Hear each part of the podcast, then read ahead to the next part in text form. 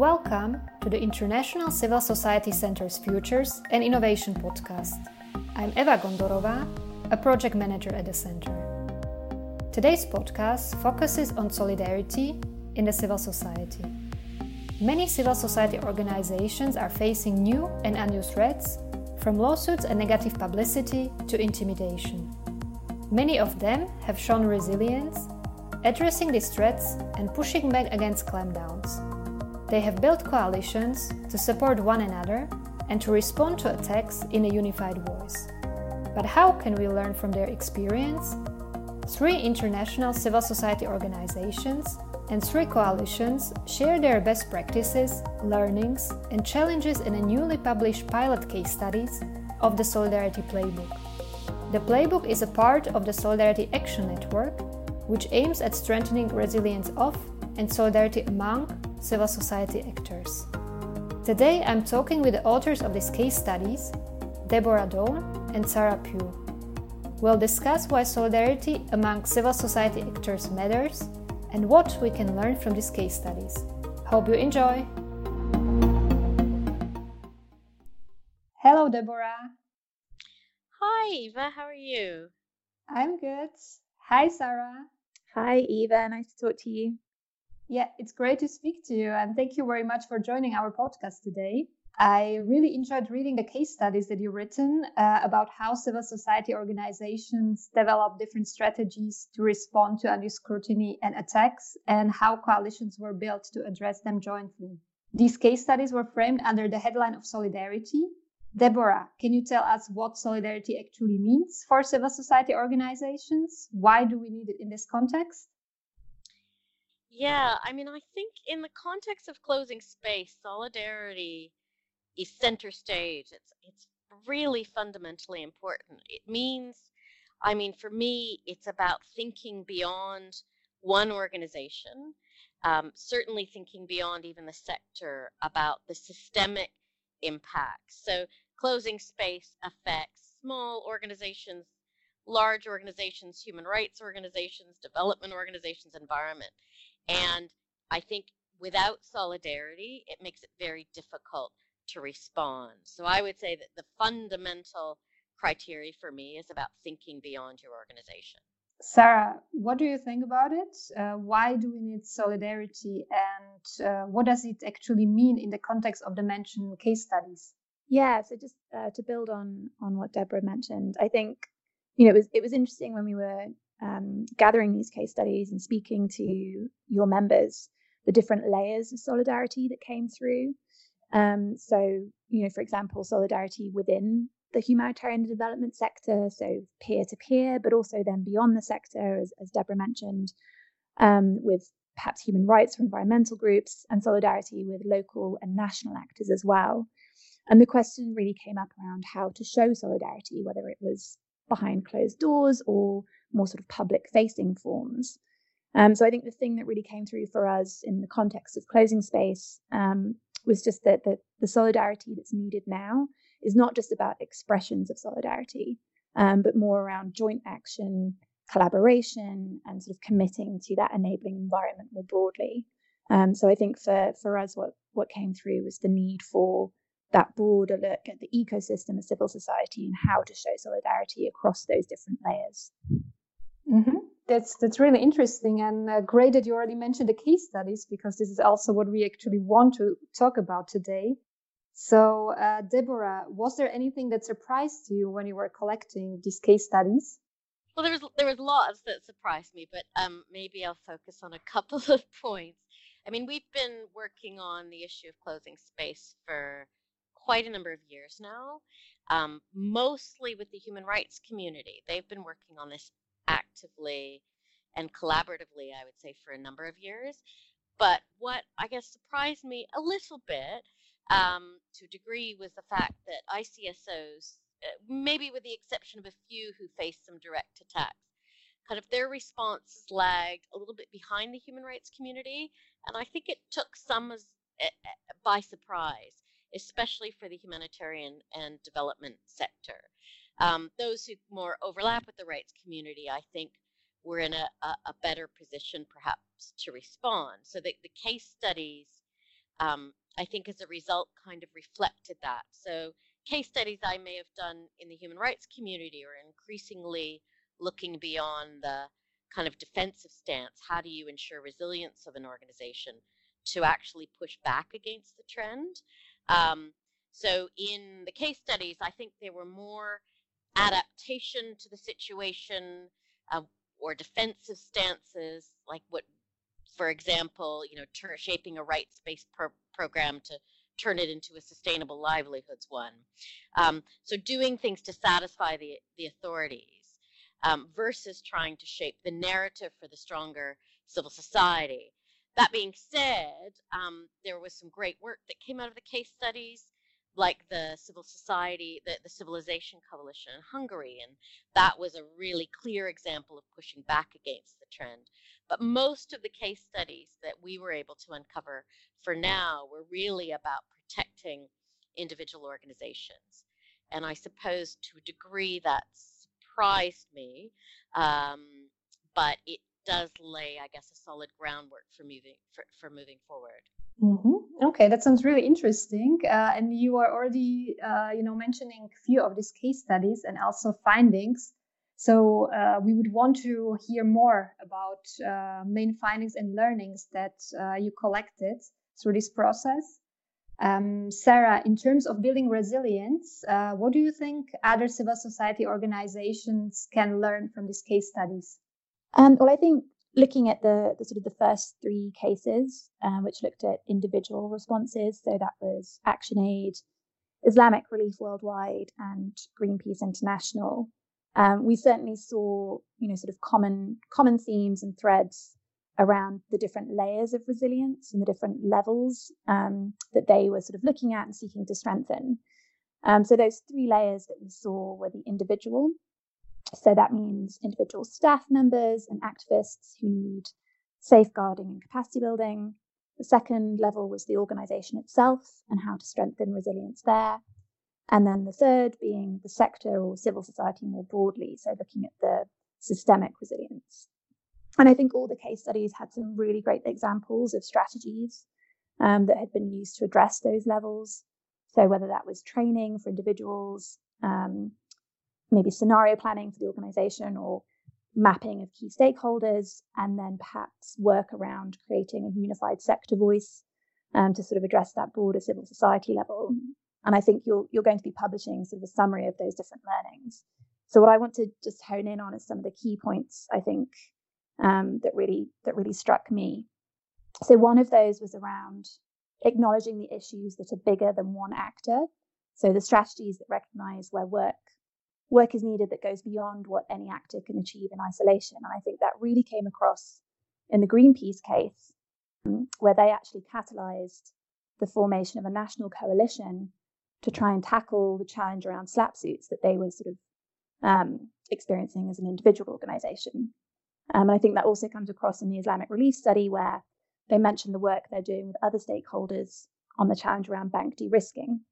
So even in those individual case studies, there was a sort of an inkling or a hint at that need for solidarity and collaboration. So that came across quite clearly.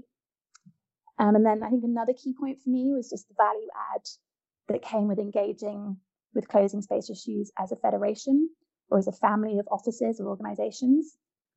So I think in the ActionAid case study, that really demonstrated how a federation can mobilise resources and learning across different contexts. And also, definitely the Islamic Relief study shows how coordination at the international secretariat level can really support national level responses. And then just one final point I think to draw out, which was really important, was the need to think about resilience in the short, mid and long term. So I think there's a temptation to just look at it in the short term in terms of attacks on offices or reputational attacks and what you do in that sort of first immediate response. But I think the ActionAid study was really useful, sort of showing that their immediate response to an attack on their office was successful. They certainly sort of had good resilience in the short term in terms of the safety of their staff, being able to scenario plan around seizing of their accounts and so on. But they actually face challenges further down the line in terms of staff morale, their reputation, and a sort of general chill effect on the sector. So I think that was really helpful in demonstrating that need for the short, mid and long-term thinking around resilience. Mm-hmm. You just mentioned the short and mid-term. Are there any organizations that really actively think about the long-term?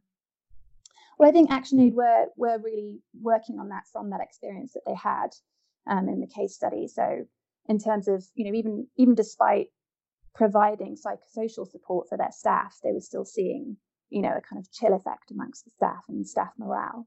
And even though they'd done work around communications after those office attacks, they saw that more was needed around reputational impact. And I think, you know, one really strong response they had was to actually take a closing space lens to some of their programmatic work.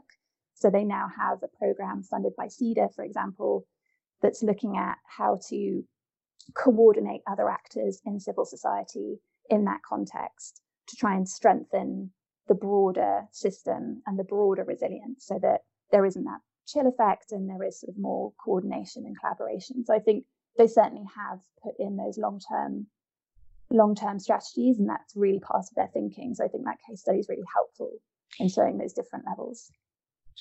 Can I add to that just a little bit? I also think the Islamic Relief example is great as well. I love the quote, which was, they said, make friends. One of the key lessons is to make friends while the sun shines. And that's really about thinking long-term and nurturing relationships at the legislative level, which they did in the US. They also built those longer-term relationships. I think both Greenpeace and Islamic Relief, it was both about the organizational response, but together with coalitions that they work with. So in Greenpeace, it was Protect the Protest, and Islamic Relief, of course, the Together Project. And I think those are both thinking about the resilience of both their own organizations and the sector, medium and long term, which feels really important. Mm-hmm. Okay. I think this is also a really important point that both of you, Sarah and Deborah, mentioned, that a lot of them also work in coalitions, right? They also need to think beyond individual organization to protect themselves and to respond to attacks. So looking at the case studies, what are the key elements of successful coalitions, Sarah, that you came across? Yes, so we looked at three different coalitions. So we looked at the Global VUCA Coalition and honed in specifically on their country call mechanism. We then looked at the Civilization Coalition in Hungary, which came together to respond to government attacks. And then the Action Group on Free Civic Space in Nigeria, which had sort of started life as a more informal, fluid network, but then became a more formal coalition in the face of sort of mounting restrictions.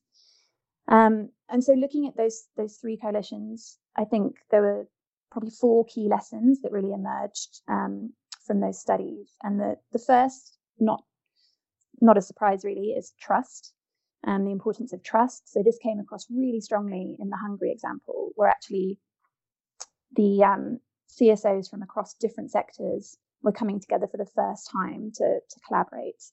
And so they had to navigate different approaches, agendas and risk appetites, and they really underlined that it took time to build that trust, but they also mentioned certain principles that helped to build those relationships. So for example, one member, one vote, or everyone contributes according to their capacity. So that was, I think, a really good example of how people who hadn't worked together previously had to come together and build that trust quite quickly. The second key lesson, I think, was the importance of clear governance and structures. So several of the coalitions mentioned that having really clear protocols and criteria can help those different groups to come together. So particularly, you know, in terms of process and clear guidelines on how decisions are made, just to sort of really help build that trust. The third lesson was coordination. So it was underlined several times, actually in the Greenpeace example, that yes, information sharing is really helpful in and of itself, but actually it's hugely elevated when there is a coordination function. So whether that's one person or a team who can identify those gaps and opportunities and can really drive the work of the coalition forward. So coordination was really key in several of the examples. And then finally, the fourth key lesson was just around common ownership. So I think the Nigerian example really demonstrated this point in terms of individual organizations can really struggle to sign up to a coalition that feels like it's owned by someone else or driven by someone else. There can be suspicion and concerns around, you know, does it fit in with our mandate or not? So what that case study showed was the importance of finding that common ground and unity of purpose, so that there can be that buy-in from across sectors that helps to maintain collaboration and sort of create that sense of common ownership across the sector or across civil society in that region or state. So yeah, I think those are the sort of four key lessons that we found from the coalition examples. And it was really helpful to have that sort of international, almost meta coalition from VUCA and the national examples to just show the importance of those, you know, having coalitions at different levels where space is closing. Mm-hmm. I like the last point that you just mentioned, having the coalitions different levels. What can they actually learn from each other? I mean, what can the national coalition learn from international ones and vice versa? Well, I think that the VUCA example particularly just, you know, really shows the importance of that cross-sector collaboration.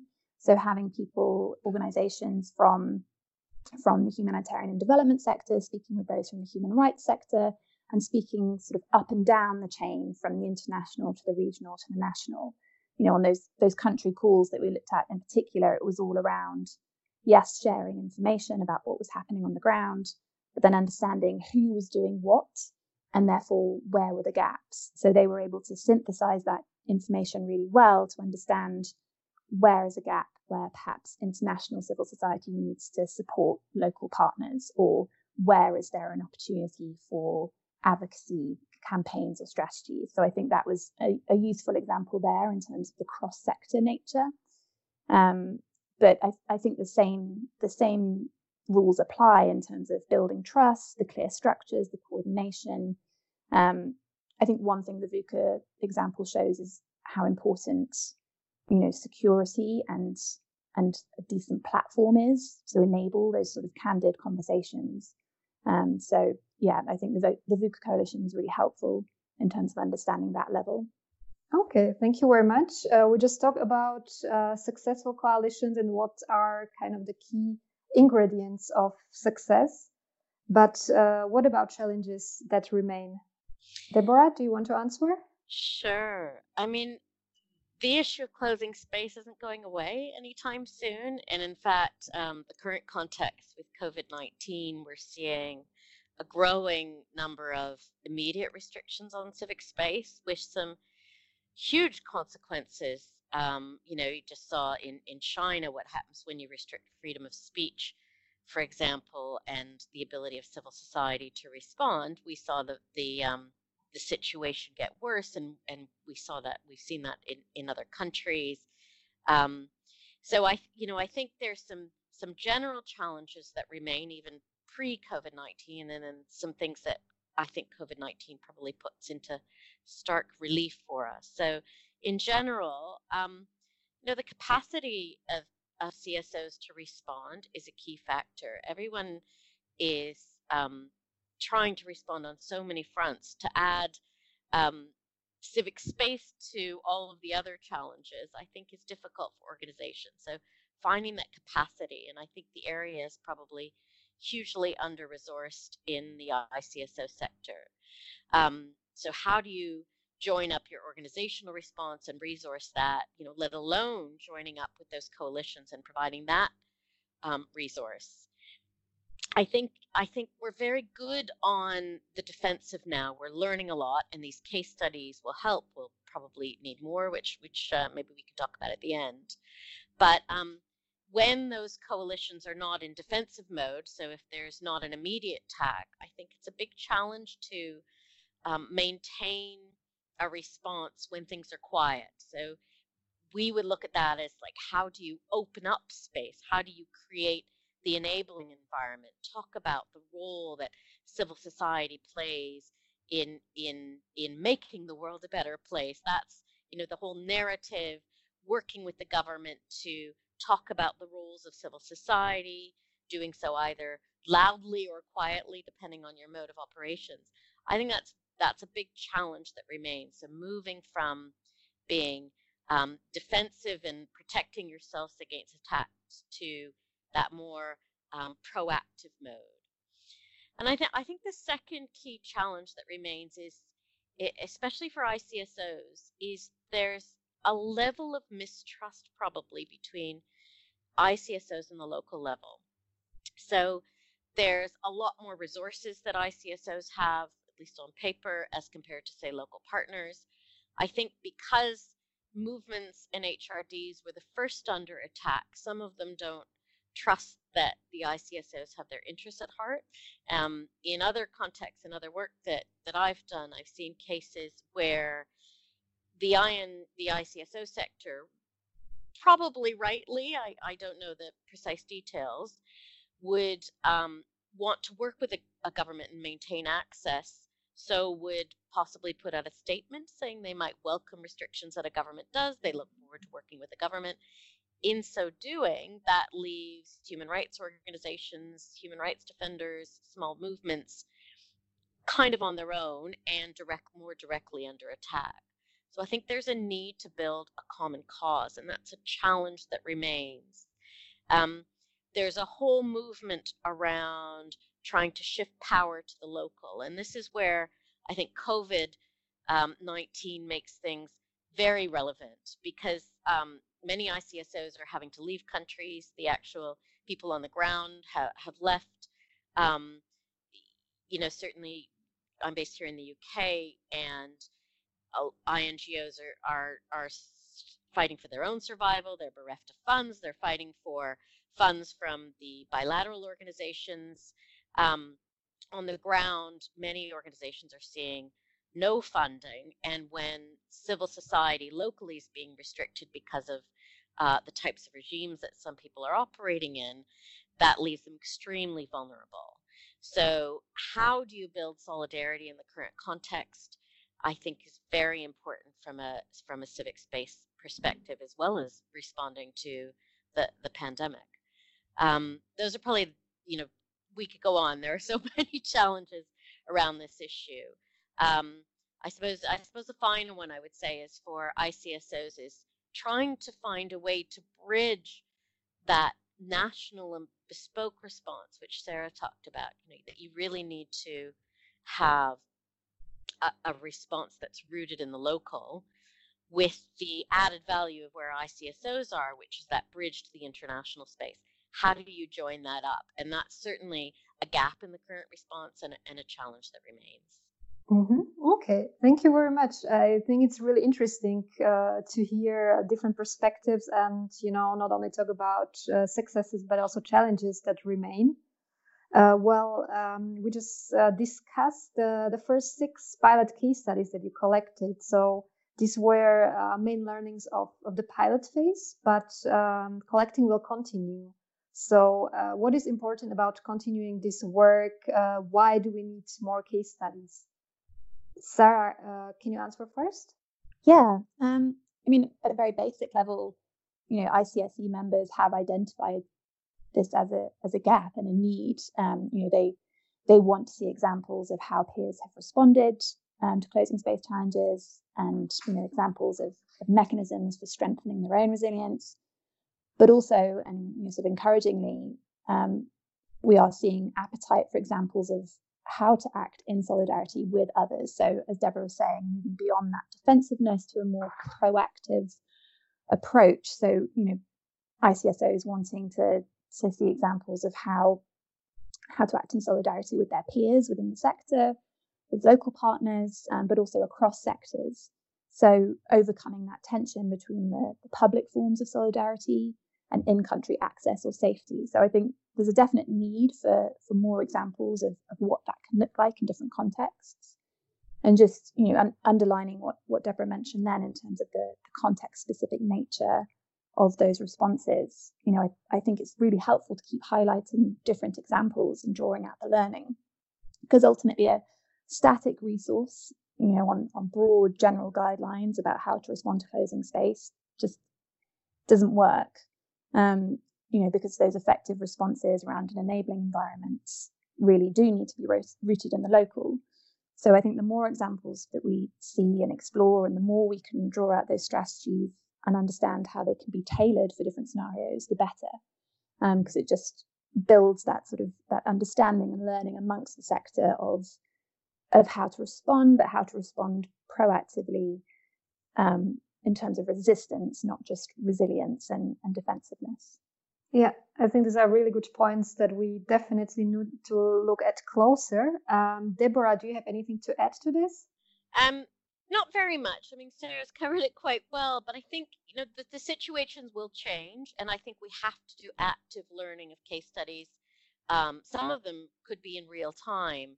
There's more learning growing every day, but we do need to get beyond the kind of academic type approaches to enable people to learn from each other. And the best way to do that is, or one of the best ways to do that is through case studies and to interrogate the understanding. I think one of the things we really enjoyed about the case studies is sometimes when you do them, you just tell the story. This is what happened. This is what happened. This is what happened. What I think we were able to draw out through conversation with people was their own reflections on what happened and what worked and what didn't work. And that's, the more we can do that, the more we can refine our learnings and have better, more rapid responses as we go. And to reiterate what Sarah said, is to move from simply resilience, which is very important. I don't want to underestimate the importance of that, but towards more proactive strategies, so that in 5 years' time, we can look back and say we have more countries that have a healthy enabling environment for civil society, that aren't just responding to this ever-increasing trend towards closing civic space. So real-life learning will, and drawing on ongoing case studies, will both help people learn, but hopefully inspire more action as well. Sarah and Deborah, thank you very much for joining us today. It has been a real pleasure talking to you both, and we definitely look forward to seeing more case studies coming up. Thank you. Thank you, Eva. It's great to talk about them with you. We hope you enjoyed the conversation. If you are interested in reading the case studies that we talked about, follow a link in the description. A big thanks to our case study partners for making their experience and learnings publicly available, and to our producer Julia Pazos. These case studies are part of the Solidarity Action Network, which brings together international civil society organizations and their local partners to support each other when faced with undue threats and challenges. The network enables exchange of best practices and inspires collaborative actions. Find a link to the Solidarity Action Network in the podcast description if you want to learn more. See you next time!